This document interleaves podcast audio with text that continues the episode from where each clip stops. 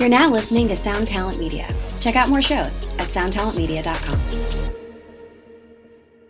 Hello, and welcome to another episode of the podcast. I hope you are doing great out there in this wild, crazy world we live in. As always, I super appreciate that you are choosing to spend a little time with me. That is not lost on me. I know there's a lot you could be doing right now. So thank you very much for making me and us, because it's not just me, a part of your day. Today I'm talking to Steve from Does It Doom. He educates me on a lot of doom metal history, especially as it pertains to gear. We really get into it on this episode, and we talk about him, how he got started, and, you know, his unique place in the guitar gear world, which is pretty cool. I want to get right into the episode, but before we do, just a quick pluggery do for the affiliate links attached to this podcast, because without all of you making your purchases through those, this thing would be just about impossible to keep going. So thank you for that.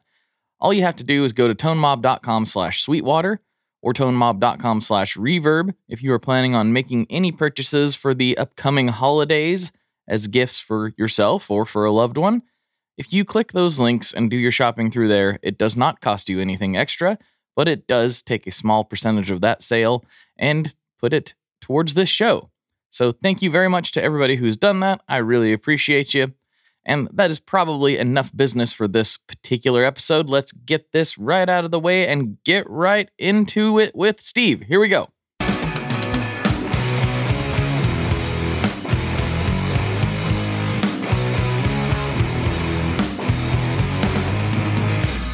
Hello, everyone. Welcome to another episode of the Tone Mob Podcast, the show about guitar stuff, occasionally, sometimes. I'm your host, Blake Weiland, and with me today, I have Steve Reis from Does It Doom. What's going on, buddy? Hey, Blake. Thanks uh, a bunch for having me, man. I really appreciate it. Pretty excited to be on here today. I'm excited to have you. I'm I'm so curious about your story, and I've so many things I want to talk to you about. Uh, you have a very unique perspective in the gear world, I think, and you've taken a, a unique approach to your channel and your content that you put out there, and it seems to be really working for you. And so I want to kind of get the whole picture. But obviously, you focus on Doom duh. Yep. Um, but where did you start? Most people don't. Uh, the first thing they listen to as a child isn't necessarily doom metal. So how? Take me from the the early days up to uh, now, and we'll just start there and see what happens.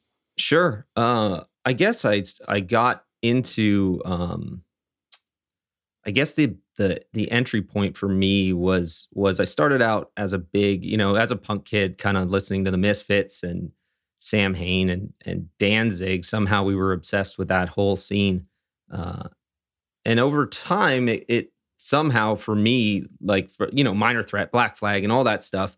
Um, I feel like you would hear these discussions about Black Sabbath, right? Like just here and there of these bands being influenced, and uh, eventually that took me to the Sabbath thing, uh, which just became something um, that was probably and is still my favorite band of all time.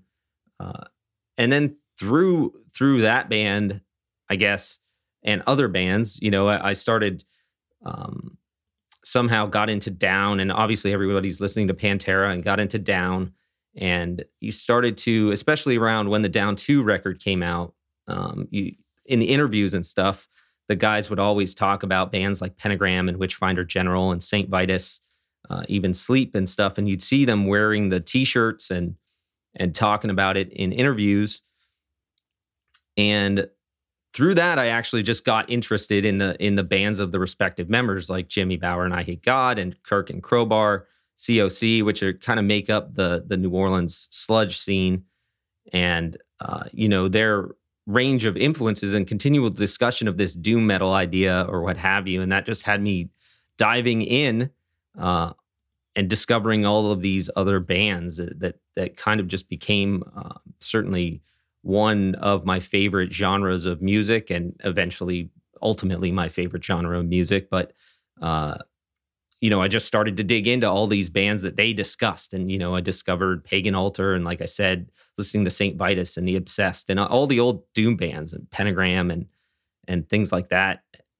And this was in the, I guess, 2002 was was about this time that I I discovered that scene and kind of then just dove down the rabbit hole and have been a big fan of the genre ever since.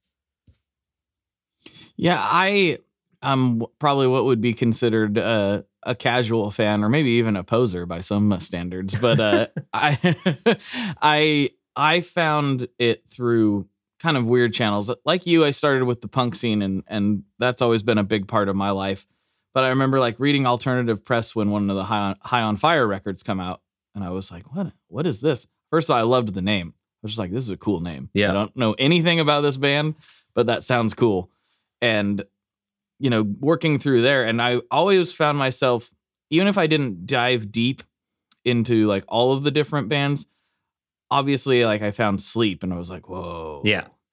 yeah, like like wow, I didn't know you could do this and the people would like listen to it not because it's bad, but because it's like this seems so counterintuitive to, you know, I'm used to like high BPM like super fast punk stuff and yeah, things like that and I was like this is so heavy in a different way Right. that I don't I don't think a lot of people fully understand. And now it's almost become kind of one of the more mainstream forms of metal, I think. At least that's my viewpoint on it. Yeah, I would agree. And and that's been the interesting thing over the past 20 years because, you know, it seemed certainly when I was and, you know, the circle of friends I was with um were discovering it in these early 2000s, it seemed like a very obscure genre. And, you know, of course we we we discovered sleep uh around the time of the, the Holy Mountain or or discovered Holy Mountain after it had been released, but before the Jerusalem dope smoker stuff really hit.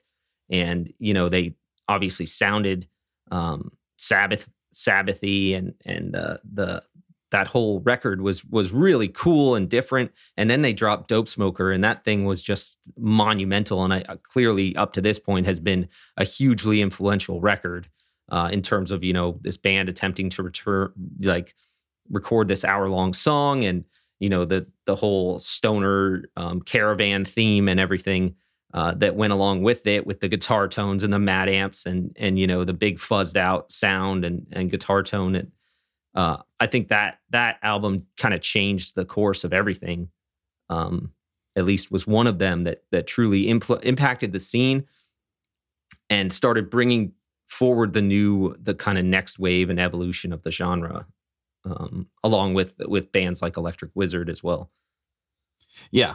It does seem like you were talking about with Down. It seems it's in a somewhat smaller scale, but like Pantera and by proxy Down did for Doom sort of what Metallica did for the Misfits, you know? Like it brought a bunch of people in that never would have heard it before. Like they're just like, "Wow, this this is cool." Like I think um, one of my favorite bands likes it, so I'm, I got to check it out, right? And it's this weird backwards thing that that happens not not as often as it probably should. Um, but that seems like a very direct correlation in in a way I hadn't really thought of before. Yeah, I couldn't agree more. You know, it just kind of shined the spotlight on this obscure genre and and this uh, kind of bunch of artists that were had been doing things, you know, through the 80s and 90s and just had not um, kind of been brought to the forefront. And like you're saying, you know, Phil wearing shirts and and all the guys in the Phil and Pe- and Pepper and Kirk and um, Jimmy and that's what I definitely remember. Just seeing the Saint Vitus, like the V shirts, and seeing the pentagram shirts, and and even the sleep shirts.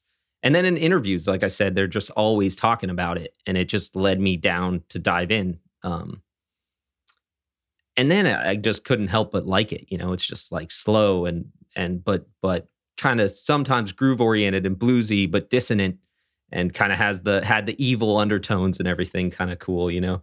Um, Mhm. Just as a kid growing up and through your teenage years, uh, I don't know. It was uh, it was just something really cool and different, and feeling like you had discovered something that that was even further away from the mainstream. You know.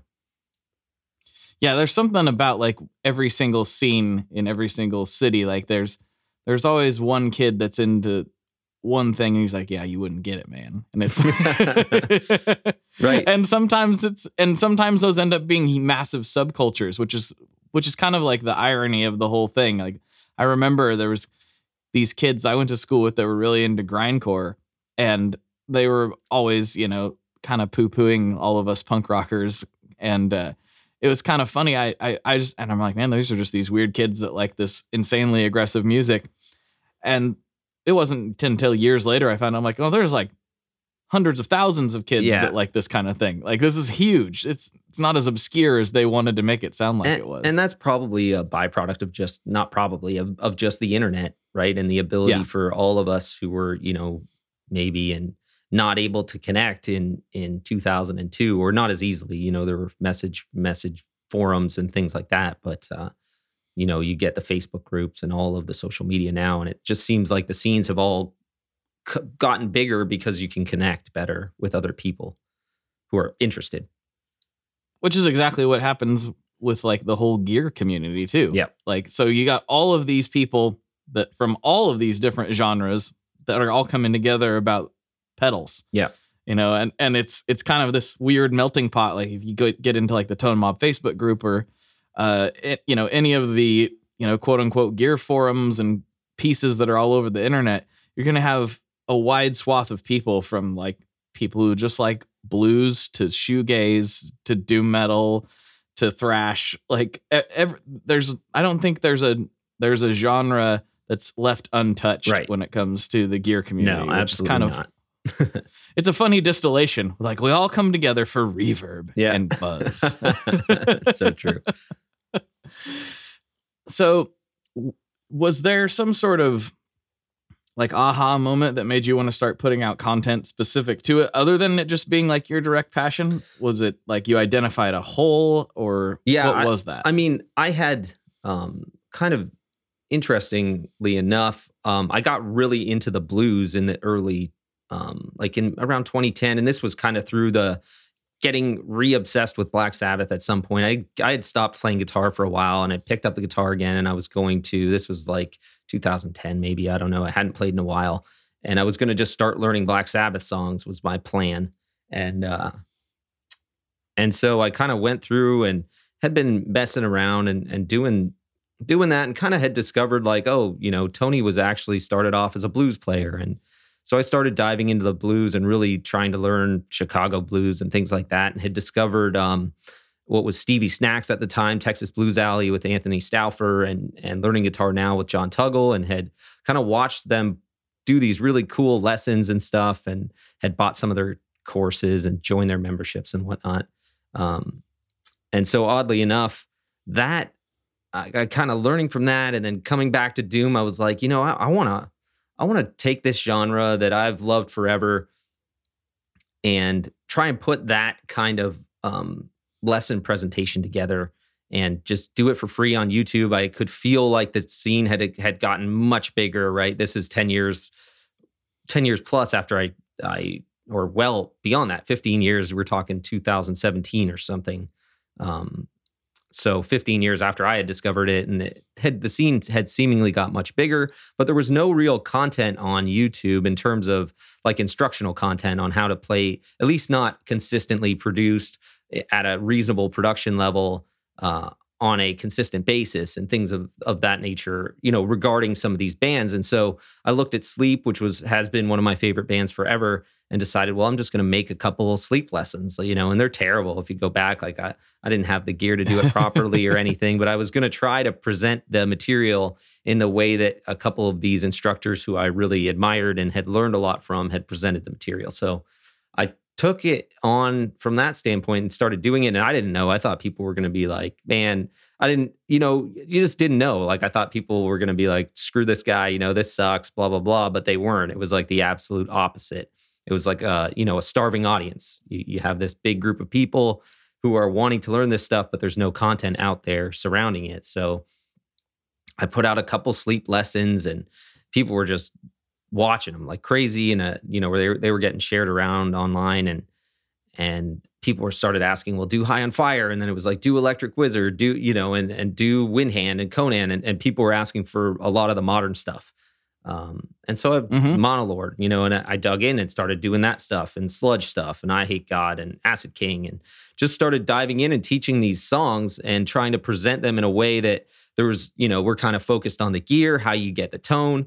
Uh, but playing the riffs in the right tunings. So to make sure there's a lot of tabs online for this stuff, or at least there's some, but usually they're in the wrong tunings and played positionally, you know, in the wrong spot compared to how the actual artist or band would play the song. So I spend a lot of time focused on that, like getting it correct, making sure the tones in the ballpark, using gear that's correct to what the or at least reasonably ballpark to what the artist had used, the right tuning, the right positions, studying a lot of live footage and trying to put forth a really good product for everyone um, so they could start learning this style of music you know blending in a little bit of theory music theory applying it to doom so people could understand what scales show up over and over and over. Like i could tell you it's not a lot you know? It's like there's a there's there's four different scales that get used in every doom song you know i'm exaggerating but pretty much. Um, and so kind of trying to break it down and help people understand the genre that was i would assume you know, seen by many as kind of mysterious and, and a bit different and slow. And it's been a lot of fun, you know. So that's kind of how it all got started. And that's that was the focus, my main focus for at least a couple years was just doing that. And that led to gear demos, right? A lot of the the pedal builders in in the niche um, had started to reach out and ask if I would do some demos because I had picked some of my favorite pedals that I had on hand and started demoing them and not playing the standard fare that you would get, right? Like I would play the the riffs and the downtune stuff and and you know play play it in a way that was probably different from what you'd get with most pedal demos, I would say, at least mm-hmm. targeted towards the doom genre. So I felt like at the time when I started, there really wasn't much there, and certainly not someone who would get on camera, face to camera, and talk and and you know do it in a fully produced way. The gear in the in that world is always really interesting because I think not not exclusively uh, not exclusively obviously because a lot of it goes back to Iommi, but I a lot of the bands seem to have made unpopular gear popular again, specifically like Sunn amps. Sure. Is a big one. Yeah. I mean, there's been other people. I mean, I, do, I, everyone hold on to your hats because I think the Model T, or not, excuse me, not the Model T, the beta leads are about to go through the roof because I just saw Adam Jones was talking about them. Uh, how he used those on some of the Tool records. I'm like, oh boy. Yeah, I mean, glad I got, got glad I got one when I could. They've already they started out probably you know 350 bucks you could get a beta lead, and now you're kind of more in the 850 range and probably higher. You know, you see them for a thousand bucks um, often enough. But I was lucky to get my my Model T before the the huge huge price spike. You know where people recently have been listing Gen One, Gen Two Model Ts for five six thousand dollars. I mean, I don't know wow. that they actually sell, but um, yeah, the, it's certainly. Uh, you know the genre still is very obsessed with and it has migrated. I feel like early on like earlier doom classic doom and stuff was more of the uh you know evil satanic flair and then it switched and you started to bring in like more of the stoner themes and then but now there's just a big theme behind just huge amounts of wattage and amps and you know um thundering low end and tons of speaker cabs and and it's the genre has migrated a bit in that direction of just like massive amounts of volume. Mm-hmm. And so that's been interesting to see. I guess point being just the gear focus is just heavy, which it is in in all genres, I guess. But I feel like it's it's you know it's still analog focused. You know, people are still um, after tube amps and big loud tube amps, um, whereas some genres have gone away and used more of the modeling types type digital softwares and things. I think for in for specifically for metal that Doom is the last one that is like the amps are a focus. Yeah. Like yeah. not just a focus for the sound, but they're a part of the show. Yeah. Like you you it wouldn't be the same to go see Matt Pike without a wall of orange amps. Yeah. Like, it wouldn't really make any sense. I like I'm I wouldn't I wouldn't want to see him play a Helix, you know? I mean, I'm sure he would make it sound fantastic. But it it wouldn't be the same. And I think that I don't even and this is controversial. I don't even care if half the cabs are empty as long as I get that uh, that visual right, performance. The, the like know? twelve orange cabs and all the heads and the th- two hundred watt Thunderverbs and dual darks and uh, you know it's mm-hmm. just cool to see, right? It is. It's just cool. There's no way around it. Yeah. I and I don't really see that going away, which probably makes touring in a doom band really difficult. Yeah, it's you're in this heavy subgenre that you have to bring all this stuff to. It's on the It's rise. be a if, if anything, you know, you just watch the cab companies and and kind of what they're focused on, and you know, you're seeing a lot of 15s and and you know multiple, just more and more speakers covering a wider range of frequencies, and and cabs getting bigger and bigger, and just trying to f- focus low end um, from the guitarist um, standpoint. So it's it's almost still on the rise. I feel like you it hasn't even peaked. So for your average guitar player, or say your average doom metal fan who probably isn't going to be, you know, opening up for Matt Pike anytime soon, but wants to try to get some of that feel and sound, you know, at a more reasonable level, what's a what's a good amp for them to look at? Yeah, I think one of the cool amps out there still is is the um, Orange OR15. You know, 15 watt head that kind of has that sound. Always sounds really good recorded. They're 450, 500 bucks, sometimes down to 350. Uh, you know, 15 watt head. Um, and if there's lots of guys using those for demos online, and I, I, you know, I've been tempted myself to pick one up a time or two because they just always end up sounding really good, uh, especially with fuzz pedals and and whatnot. So, uh, I, I like that one. You know, that's a that's a cool option for something someone just just um, looking to kind of do something in in their bedroom or or what what have you. And if somebody is trying to play, you know, a bigger show, is are there still any unsung gems out there that you're ready to reveal to the world, or is it uh, has it all been pretty much mined? I mean, things continue to be mined. I still feel like the old uh, mid '80s Laney AOR amps are are really good, um, high wattage, high volume, great sounding Doom amps. You know, um, I guess famously used on by Matt Pike on Holy Mountain. Um, Liz used one in Electric Wizard, um, and so though they have a you know um, like the the low input is is really clean and then you've got the AOR side of the of the amp that is uh, really unique and and awesome uh, in my opinion in terms of how the EQ works and, and whatnot. So you could still find those 50 watts waters for 500 bucks, 100 watts seven or eight. I mean, I still have people tell me they get them for uh, 100 watt for five for 500 bucks. So those are still really really killer amps. I feel. Um, they've got combo versions 30 watt 50 watt 100 watt combos and then they had 30 50 100 watt heads uh, kind of all through the 80s and that's the amp i usually tell people uh, you know that that's a bit of a sleeper still the, although again they've went up in price but but they're still reasonable uh, to get your hands on one Cool, good to know. Good to know. And there went the reverb prices. Uh, but um, I can't help but uh, maybe you can clarify some of this for me. I haven't done enough research to be super familiar, but I have had people ask me about this before. But I bet you know more. What is the story with Matamp Orange Green? Like how how does that all tie together? I know there's a story there, but I don't know what it is. So uh, Mat Mathias was his name, who started Matamp in the in the '60s, and uh, they were they're just a standalone company, and you can still see their GT 100s and and Series 2000s, I think, and things like that pop up on Reverb now and then. But the Orange Music Shop that I guess was, I believe, in London. I'm I'm probably going to mix up some details here, but um, was wanting to build amplifiers, and so they went to um, Matamp and asked, "Hey, can you build some amplifiers with our branding?"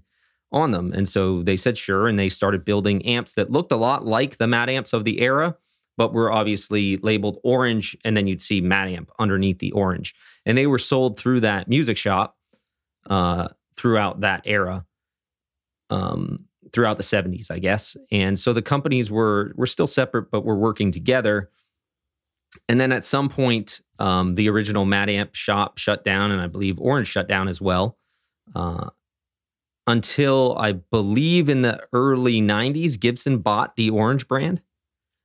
And Okay. the Matamp shop was has had also changed hands um, at the time, and so was they were then entirely separate in the early '90s. I say that for a second.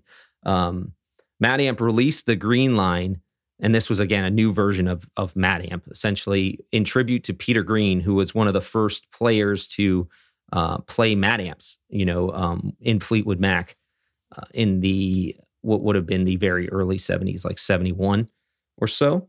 And so, in tribute to him, they released the Green Series. And then at the same time, uh, Orange kind of was bought by Gibson or, or whatever. And they actually initially had had the Matamp shop build some of those amplifiers. Oh, okay. And so they were being sold as Orange, and the and even in the later years through the '70s, the Matamp branding went away on the Orange amps, and they you'll see like there, there's this transition where then they just say Orange, and so they were kind of two separate companies then at that point. But Gibson had recommissioned a Matamp to build the Orange amps of that era, and then uh, Gibson ended up selling that brand off to someone else to the Orange brand that it is today, and that Matamp I think again changed hands um, but is still functioning as a small custom shop in the UK. Uh, and they still build all of their amplifiers and they're all built to order. And you can order one today, and and it's you know you, you have to do the the whole it's kind of a pre-order and you wait on it. Whereas Orange kind of took whoever took over or, ownership of the Orange brand was able to essentially you know blow it up into what it is today, and and kind of in some ways abandon a lot of the older amplifiers. You know, to a certain degree. They did, they were doing more of them a decade ago, but have kind of moved on to their own signature line that that isn't so much that doesn't have so much in common with those older Matamps. Gotcha. Gotcha. Okay. Thanks for clearing that up. I was genuinely like, I, I this is gonna be the perfect guy to talk to about this. But I have uh I don't know if you've seen it, but I actually recently got a orange 212 cab that was super clean, like mm-hmm. insanely clean. I think it just got parked in some dude's basement forever. And uh, it's from somewhere. I contacted Orange and I, I have been talking to some pretty knowledgeable people over there and also another tech in the UK. Uh, and we're thinking it's it's in that early 70s era sometime. Nice. Very it's a 212 with the uh, orange uh, orange labeled uh, cream backs in it and it just sounds so good. It doesn't matter what I plug into That's it. super cool, and it's super clean. You're saying? oh yeah, it's like brand new. That's it's, cool. It, it's kind of insane. I don't know, and I and actually came with the cover, the original like vinyl cover, and it's in super good shape too. Um, so yeah, that's one of the treasures that I've dug that's up over the years. Cool. I, I I traded a guitar for it. And that's not something I do. it, I always I'm a hoarder of gear. I don't I don't get rid of things. Yeah, but I'm pretty bad myself. I figured I could probably find another Rickenbacker, and I don't think I'm going to see another one of these cabs mean, in Oregon I mean, anytime they're soon. They're hard to find, and certainly in that kind of condition. My orange is actually I've got an OR 120 and matching cab that was built by Matamp in the 90s. So one of the the 90s Gibson Sweet. issued uh, orange amps. So cool. I love I love hearing the history behind these kinds of things, especially like kind of being involved in the the newer gear world. And i you know it makes you wonder you know certainly i don't think jamie from eqd like thought that there would probably be stories about their company when he first started but i have a feeling that there's going to be a lot of eqd stories sure. you know in the future. It's just kind of a a funny the guitar world's a funny place. We we yes. all get very obsessed about yes, these things. very obsessed so speaking of pedals you've been making pedals Yes. Some very cool pedals, actually. As I I did finally get to plug those things in and rip. And awesome. uh man, I can't believe how much you've squeezed out of one knob on both of these things. I'm glad it's you, insane. I'm glad you like them. It was uh it was a bit of a natural evolution for us. We started out building pedal boards. Um, me and my best friend kind of got together and, and decided we would do that. And and we took that and had built pedal boards for a while. And and we're I'm an engineer by trade and he's a, he's also an engineer by trade. And uh and we had ended up manufacturing a bunch of those and then ended up passing that manufacturing over to Mojotone also here in North Carolina. And okay. as we as we ended up handing off that manufacturing it kind of opened the door for us to do something else. And pedals was just the next natural thing. Um just because I was I was really interested in in trying to give it a go and we had enough good friends and people we'd worked with that we felt like we could put together a solid team and kind of go for it. And we decided to start out out of the gate with this kind of one knob series of pedals. Basically I wanted for myself uh, uh, green ringer style analog octave on a clean blend and so that became our first pedal which was our hyper coven And uh, you know, typically when you see that kind of circuit, it doesn't have any sort of knob on. it. It's just a a single stomp. But something that that became really popular with Earthquaker's Life pedal was to ha- have this analog octave sound, um, but have it be blendable. And so that was the 1st mm-hmm. thing we approached because it's just really fun within the genre to apply that style effect uh, to various dirt pedals and you know rat distortions and big muffs and i've got all these rat variants here and so it's really fun to give it that octave effect but if you have it on full it just doesn't really work well for the drone stuff. You kind of need to be able to back it off. So that's where it started and then we branched out from there um, and did a couple more pedals like a, a boost and a, a, um, uh, a fuzz and uh, ended up the two I sent you were the two latest we released, which are, was our Sabathie Fuzz and our Valpurgis. And the Sabathie Fuzz is a one knob.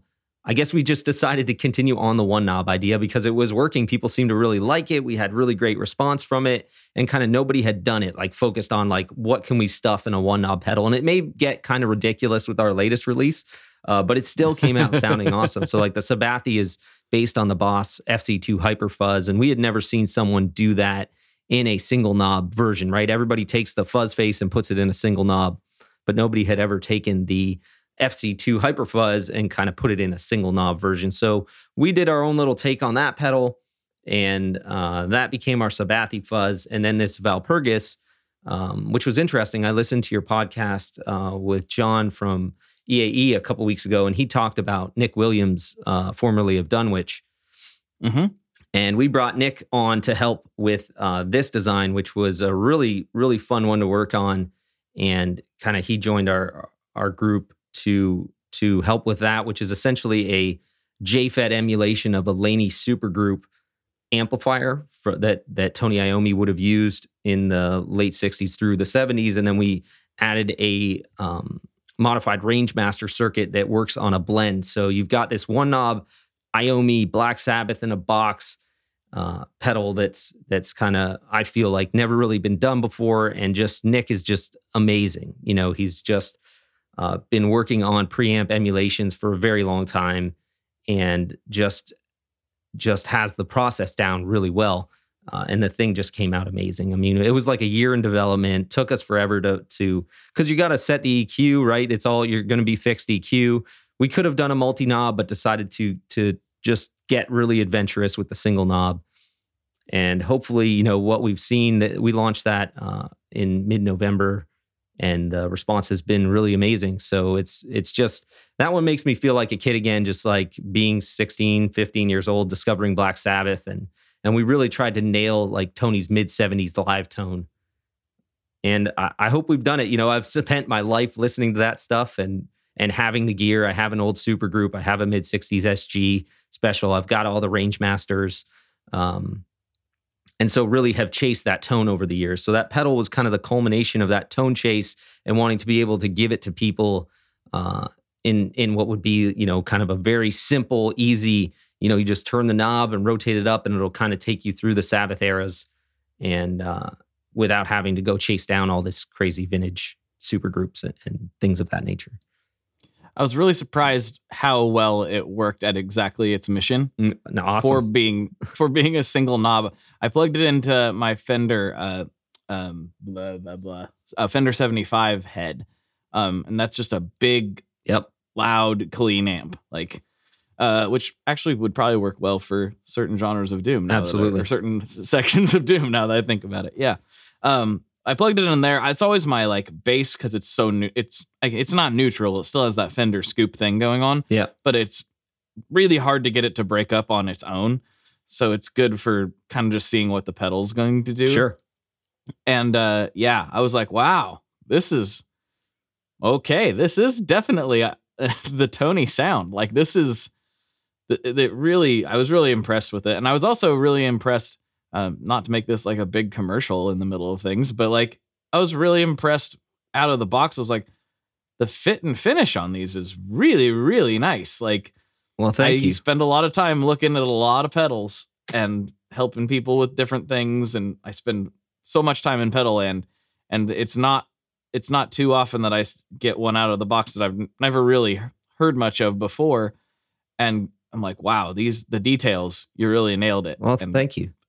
I love it. Yeah, we've we've got just an awesome team of people. Um, you know, w- working within the Does It Doom pedal, the pedal side of the company, I guess. And and like I said, my best friend is part of that, and we brought on other engineers. I guess it's five core engineers um, who've all worked in industry and are all very um, detail oriented, like people. And I'm big on the aesthetic. We work with Chris at Earthward Art on Instagram, who does all of our artwork, and he's just great with capturing the kind of occult vibe uh, that that we're after, and just making really awesome monochromatic um, pedal artwork. Which he's done work for Black Arts Toneworks. He did a bunch of work for Dunwich over the years, and just some of my favorite um, pedal art. And so he was kind of the guy when I wanted to do it. And uh, you know, we hooked up with Obscura Manufacturing, who is just up the road here in Lenoir, North Carolina, or Lenoir. Um, and they do all of our enclosures. So um, just really, again, and he's a super detail oriented, um, you know, guy as well, and and wanting things to really be the the vibe and the feel. Like we want it, we want you to open it and and it to look awesome and play awesome and sound awesome. Um, and so hopefully we've achieved that. You did. You did. I definitely recommend people go check out this stuff if you have not already. Thank you. uh, I'm I'm really enjoying it, and actually, um, because I like to do things wrong and weird all the time. After I got done playing my baritones through it, I immediately grabbed uh, this little Groovebox synth I got in from Elektron, and start. I was like, well. Uh, let's see what happens when I just completely destroy the signal with with, with the Sabathie in particular. And I was like, well, this works way better than I thought it was going to. This is Ah. gross in all of the right ways. I was just Yeah, this- pummeling it with bass. The Um, Sabathie's and a so- heavy fuzz for sure. Yeah, it's great fun. Oh, it's so much fun. I love it. Um, so one thing I wanted to ask you, obviously we've we've focused on on the Doom, and that's your thing. Yes. But you think your audience would be surprised that at any of your other musical tastes? Um, I mean, I think largely I, I'm a big, big blues fan, and I've talked about it here and there over the, over the years. Um, and I think people get it. You know, I don't know if they're if if people would have dove as deep into it as I have. Um, but you know, like I'm a I'm a huge fan. I mentioned Peter Green. He's one of my favorite guitarists of all time. But I've spent tons of time just studying guys like Freddie King and Albert King and BB King and and um, Otis Rush and and you know uh, I'm a big slide guitar fan. Um, and so I don't know if they would be surprised. I think a lot of the people in the doom metal community are kind of they may not listen to it, but I think they would like it if they did uh, because it's got that downtrodden feel a lot of the times. You know, um, especially I'm a big fan of minor blues. I've actually threatened to put together a course on minor, like pure minor blues, um, and actually have have done it, but I've never shot video for it. Like I've written a manual, the whole thing. Um, so I don't know if they'd be too surprised at that, but but that is probably my other like true love as a as a genre. And then I still I still like like kind of the older metal stuff, you know, that that everybody likes as well. But I, I won't I don't listen to it as much. But I like classic rock too. Like I'm a big Cream fan, and and uh, I really I think if people go back, you can realize if you ever check out on YouTube the mythology recordings, which is Tony Iommi and Bill Ward of Black Sabbath, pre-Sabbath, Mhm. so pre-Earth, like like in the middle of the '60s. It's a blues band. They're covering um, songs that Clapton did on the Beano record with John Mayall, and you know Tony's playing is pure fire. But it it's it's just it all started there. I feel, and I, I feel like Tony was almost more Clapton focused than he was necessarily focused on guys like Freddie and and Albert King and who Clapton was more focused on, right? Um, and so Tony kind of took what Clapton was doing and and transformed it a bit and took it forward. But that and I've never heard that anywhere. That's just my synopsis of it because uh, because when you see him, you you've got this album of live footage where Tony's playing all these songs that were popular because of what Eric was doing uh, with the Blues Breakers at the time. So I don't know. It, it's a natural evolution. I've got a really cool playlist on Spotify, Does It Doom um, blues playlist that a lot of people have checked out that I've pointed them toward, where I just kind of curated tons and tons of of just old blues, Chicago blues and um, Delta blues and everything. So uh, that's that's really my other main musical interest. I would say. It's really the blues. I think most people know at this point. We wouldn't have any rock without it, like at all. It's a hundred percent the root of, and it's the root of so many other things. It's also obviously like hip hop and R and B also come from there. Like everything comes from the blues, and it's somewhat unfortunate that I think it's been taken uh in more recent times to and spun as kind of a bad thing or not necessarily a bad thing but something that's sort of uncool in a lot of circles. Um and i can understand there's like definitely some some dad rock connotations with some of it and and some of that's deserved and some of it isn't but you know we wouldn't have the wide variety of music that we have today without you know robert johnson Yeah, like yeah, at the end of the day it, yeah, I mean, it just wouldn't exist again, it kind of, uh, you know, the the guys in the UK at the time um, took what was what had been done by those guys, by those early blues musicians, uh, and transformed it into something that became rock and metal. Like it's undeniable, right? Mm-hmm. It's it's kind of funny. Like Iommi's really an interesting case study Mhm. for what that because he took it and somehow made this sort of um the sad music and he made it menacing. Yeah. In a in a way that nobody had ever done before.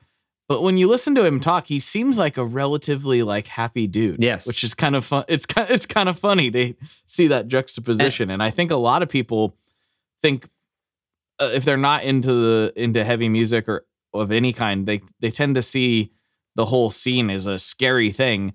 When most people involved in it are are teddy bears. I mean, there's Sure. definitely some scary people that Yes. have been involved in metal. Let's not say there hasn't, but most people are teddy bears. yeah, I mean, I mean, I agree, and I, I think you, when you look at Sabbath, you have to look at all of the members because Geezer and his lyrics played a, played a huge part. You know, he was the main lyricist in the band, and uh, that's a huge part of the overall imagery. I mean, I think Tony's uh, unfortunate accident with his losing his fingertips on his fretting hand led him to want to downtune. Uh, for you know, he's said before that it was you know out of just necessity to to play. Um, but obviously, it added to the um, ominous feel of the music. But even the first couple records that aren't downtuned at all have that that feel to them, right? Like Black Sabbath. Black Sabbath is is one of the first true heavy metal. I mean, certainly the template for Doom, but true heavy metal songs of all time. And it's in standard tuning, but they're the the lyrics right out of the gate, right? It's just um, they were doing so. They were intentionally trying to take what was being done in horror films and things of uh, like that and and try and apply that let's scare people right like that's the story is that geezer saw the the movie theater marquee sign that said black sabbath and said why don't we call it black sabbath you know um because people Right. like to be scared and so they ran with it but um clearly uh changed the course of of history in doing so I was thinking about this recently. I was listening to a series on on the Misfits Mhm. and just like their history and things. And I was thinking about how in mainstream culture horror movies definitely get blamed for uh, some societal ills Sure. and whatever. But I feel like scary, quote unquote, sounding music gets blamed more. You know, yes. Um, over when the years. when really the really the movies have influenced the music more so than the other way around i think in a lot of cases especially in the early days. Yeah. But it's weird how like these insanely graphic and violent movies um which don't get me wrong i'm not saying that necessarily is a bad thing. I i like horror movies a lot. But they are like people are more like just don't watch those but black sabbath is corrupting the youth right it's kind of a strange juxtaposition. It's- what it's do you have any theories as to why that might be? I've never thought about it before, but it's it is a an interesting thought, and hopefully, you know, over the decades, some of that has faded a little bit, like the fight against it. Right, you're not seeing the things you saw uh, a few decades ago, at least, uh, and maybe I don't pay close enough attention, but but it is pretty interesting to think. It, it's like you you get a freebie because it's a movie, but because it's music, uh, it's interpreted in a different way. Um, but I, I do agree with with what you said there, and it's it's interesting to think about. I wonder if it's because the movies are records can be a especially now can be a passive experience that you can take with you and sort of um have have around at all times and therefore maybe they do influence you more in some ways due to the more constant exposure especially as a teenager or a kid where you know i think we've all went through periods especially anybody that's listening to this show where we've sat down and just you know obsessed over one record in our earphones as a teenager at some point you know Yeah. and that is going to influence you more than watching a movie once or twice. And I guess movies are seen as fiction, you know, in a lot of ways. Like it's seen as fiction. Whereas I don't know that there's that necessarily that feeling with music for me. You know, that I, I feel like um, you know, you're listening to someone's art. They're both art forms, obviously, but one is is intentionally fictitious and the other isn't. Like I didn't feel like when we were listening to Samhain that it was meant to be um funny in any way. You know, you know what I'm saying? Like listening to Sam Mhm. Hain, it, it was like this the Misfits had taken this darker, like even darker, less less horror film oriented direction, or Danzig had taken his his direction to this darker place that was more, you know, I guess these pagan tribal themes and just darker, all murder, all guts, all fun. You know, you know, just just a a, a darker turn, and it it didn't seem like a a fictional thing, at least at the time. You know, yeah, that's true. I think we can, even though the artist's intent may very well be to have it be a fictional piece, especially as kids, it it, it may that may get mixed up. Yeah. you know that may get that may get twisted, and so even comic books are like more obviously you know a work of fiction. Yeah. and so when you hear you know the misfits say that they they're gonna kill your mother, and it's like, wait, are you gonna kill my mother? Like, is that really what's going Uh. on? And especially as a as somebody who like say a parent who doesn't know anything about the band, they're like, what is this? It seems more, I guess it as we work through this idea, it seems more uh real and intentional than something that's obviously just made to entertain for a short period. yeah, I can say like my guitar teacher in tenth grade acoustic guitar class was not impressed when I brought in Skulls as the the song for people to for the class to play. Needless to say.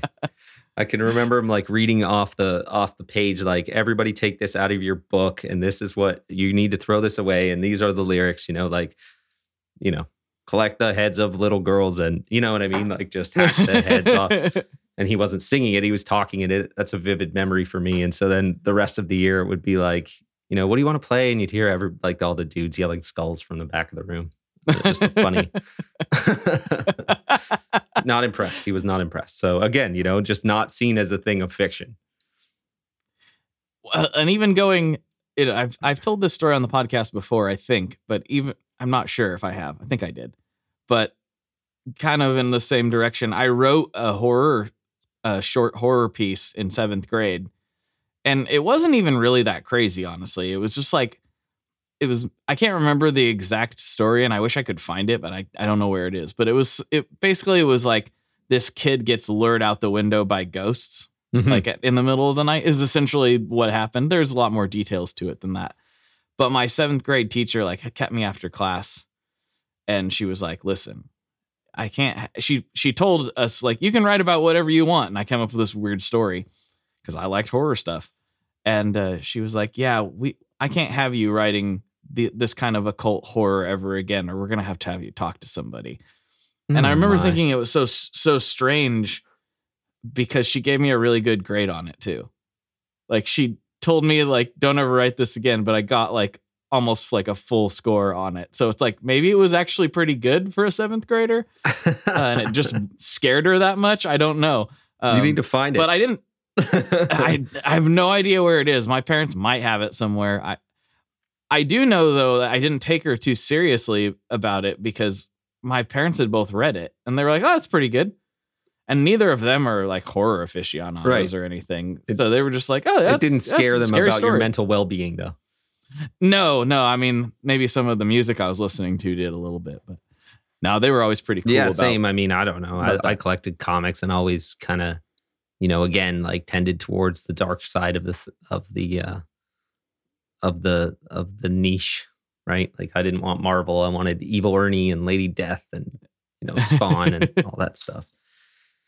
What do you think it is about that? Like, I definitely have an attraction to that stuff too, but there's no real reason I can point to. I just know that, like, as soon as I saw, you know, Goosebumps or Are You Afraid of the Dark when I was a kid, I was like, that's my, that's my, that's what I'm into. I like that. I have no, no, don't know why. Do you have anything like that? Yeah, I mean, uh, same thing. Just I don't I don't necessarily know why. I've probably been asked why by my parents, but over the years.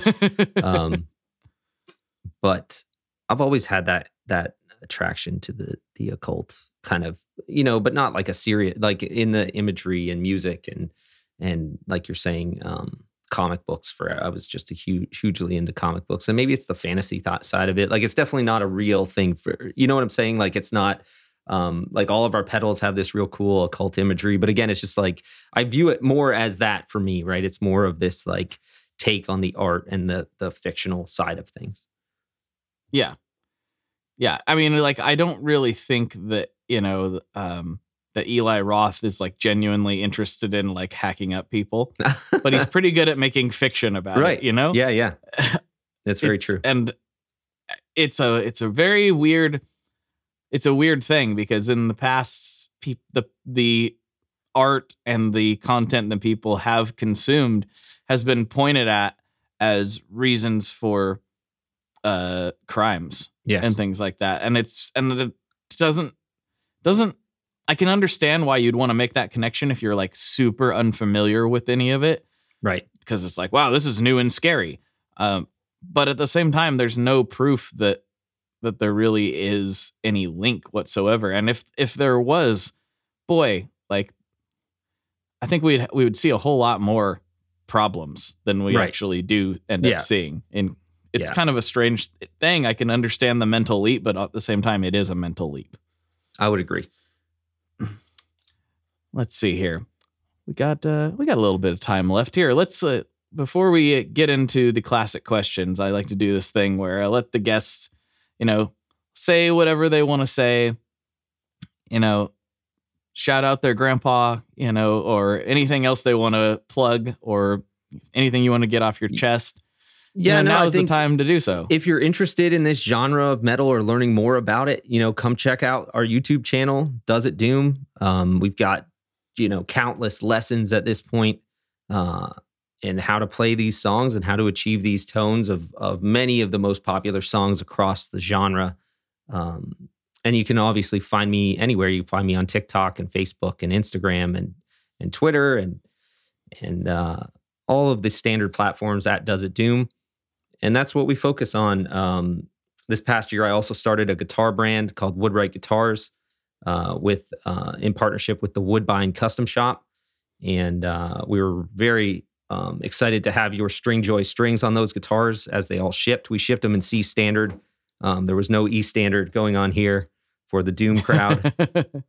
And so we took some uh, string joy hat heavy bal- or balanced heavy strings, and uh, I guess they were twelve to fifty six, and so everything was was set up in C standard, and we kind of brought this old first act double cut guitar back to life, um, which I've collected uh, several of them over the years. And so check out Woodwright Guitars because that's something else that's uh, that's been a huge deal for for Does It Doom over the past year. Very cool. And also, yeah, thank you for letting us be a part of it. I think they look awesome and I love what you're doing with them and it's really cool to to be strung up on something like that. That's really awesome. Thank you. Yeah, man. I, I'm I've I've become a big fan of uh, your string brand before that, and have had them. I mean, they're on most of my guitars at this point. Uh, Thank you very much. I'm waiting for you to do some flats and and half wounds, and, and then they'll probably be on everything.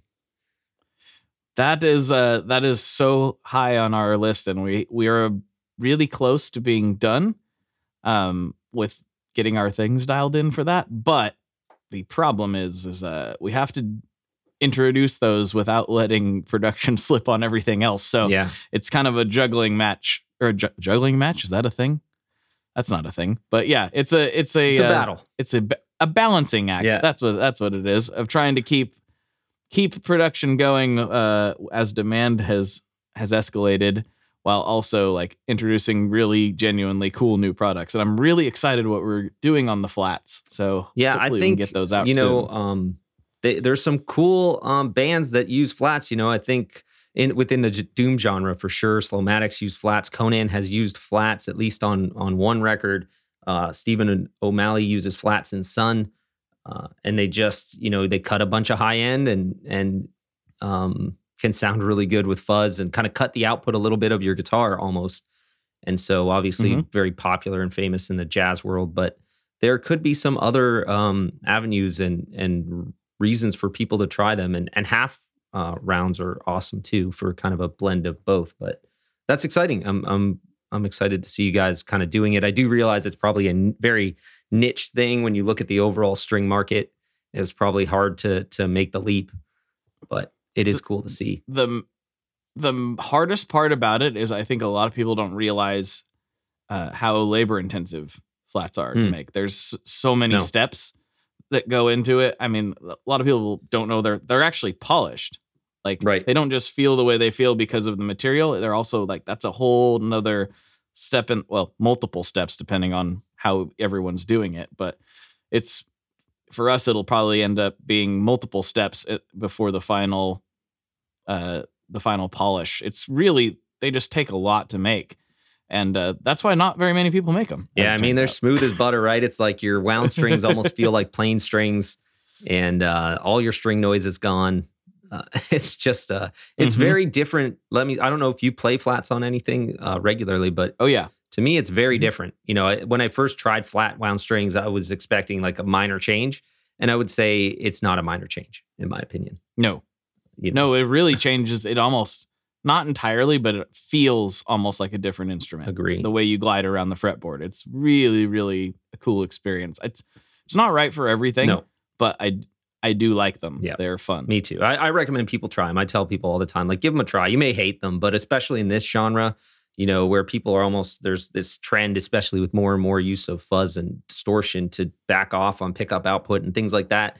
As soon as you go to flats, it's like another step I feel like a solid step back in output and just all your string noise is gone can be really good for recording. Eh, at least, you know, in my experience um, with some direct record with direct recording and stuff, can just clean things up and it's a big it's a big change and a lot of people don't realize that just changing the strings on their guitar like that can totally change the feel and tone of the instrument so that'll take me into a whole nother uh whole nother huge rant so yeah like people in general, people people and myself formerly in a past life overlooked that. It's but it's literally the thing making the sound. Mm-hmm. It's it's yeah. It, the guitar wouldn't exist without strings. Yet it's one of the first things that we all just kind of go, yeah, it's a string. Strings a string is a string, which is just not true. Um, yeah, I don't. I yeah, don't know what the differences in processes are and procedures and materials. I mean, I assume it's huge, but I always find your strings last long. They have a really good tuning stability for me. Uh, and uh, you just have everything available, right? Like all the custom sets. And uh, I just love the process of going through your website. Um, I don't know, you know, uh, like I said, it's kind of become my my go to when I need strings and want to try different things. Um, you know, fun. I just strung up my 12 string first act custom shop guitar with with a heavy gauge 12 set, you know, 12 string set that I was able to to get that otherwise you just can't go get. Um, right, and that's what that's what's really appealing um, for me all those things. So awesome. Well, thank you so much, man. I appreciate that. Yeah, man. We the whole crew does. Big fan. uh, okay, last couple questions. These are the classic questions. Sure. This this is going to be fun. I, I have a feeling I know what one of the answers will be, but let's see. So this is the first question. What is your favorite Boss pedal? Yeah, I think for me it's the Hyperfuzz FZ2. I that's what I thought you were. Yeah, say, I mean, which that, is why you made a version. Yeah, that makes sense. That pedal is kind of the sound of of Electric Wizard through the years. You know, they've they've started the first album. I don't think self titled uses it, but obviously Electric Wizard is a huge band in the doom genre, and uh, just has stuck to that pedal basically from from the dope throne or, or from come my fanatics and dope throne all the way through and he's changed the settings that he's used on it you know the early stuff's using that fuzz 2 octave fuzz scooped octave fuzz sound and then you know over the past many years decade plus he's been using the boost mode which is often overlooked for how incredible the boost mode on that pedal is Uh, and then the the Fuzz One is, is, a great sounding fuzz as well, which I believe he used at some points throughout their career. So that is my favorite Boss pedal for sure. Perfect. Perfect. Okay, final question, and this is the one that gets a little bit dicey, but I feel like you probably came prepared. What is your favorite kind of pizza? My favorite kind of pizza is um, I just kind of like a a New York style um, pepperoni pizza. You know, kind of burnt. Um, that's my favorite kind of pizza. There you go. Yeah, I'm a, I'm with you on that. I love a nice thin crust. I love a little bit of char. Yep. And you know that, that New Haven style, I feel like is kind of overlooked as well as sort of the I think as far as my pizza history knowledge goes, I could be a little off on this. It's kind of the precursor to the, what became the NY pie. But um, yeah, love that thin stuff. Yeah, Jersey's Great. got some good stuff too. Oh yeah, Jersey yeah. does too. You got a favorite pizzeria you want to shout out real quick?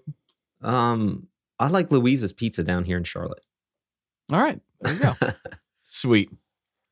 Well, dude, thank you so much for coming on. This was very educational for me, and I'm sure it was for lots of people. And uh, I love what you do, so keep killing it. Man. Yeah, thanks so much, Blake. I really appreciate it. Had a great time chatting, man. All right. For Steve, this is Blake. And as always, folks, good luck and good tones. All right, everybody. There you go. There you have it. There is the end of the show.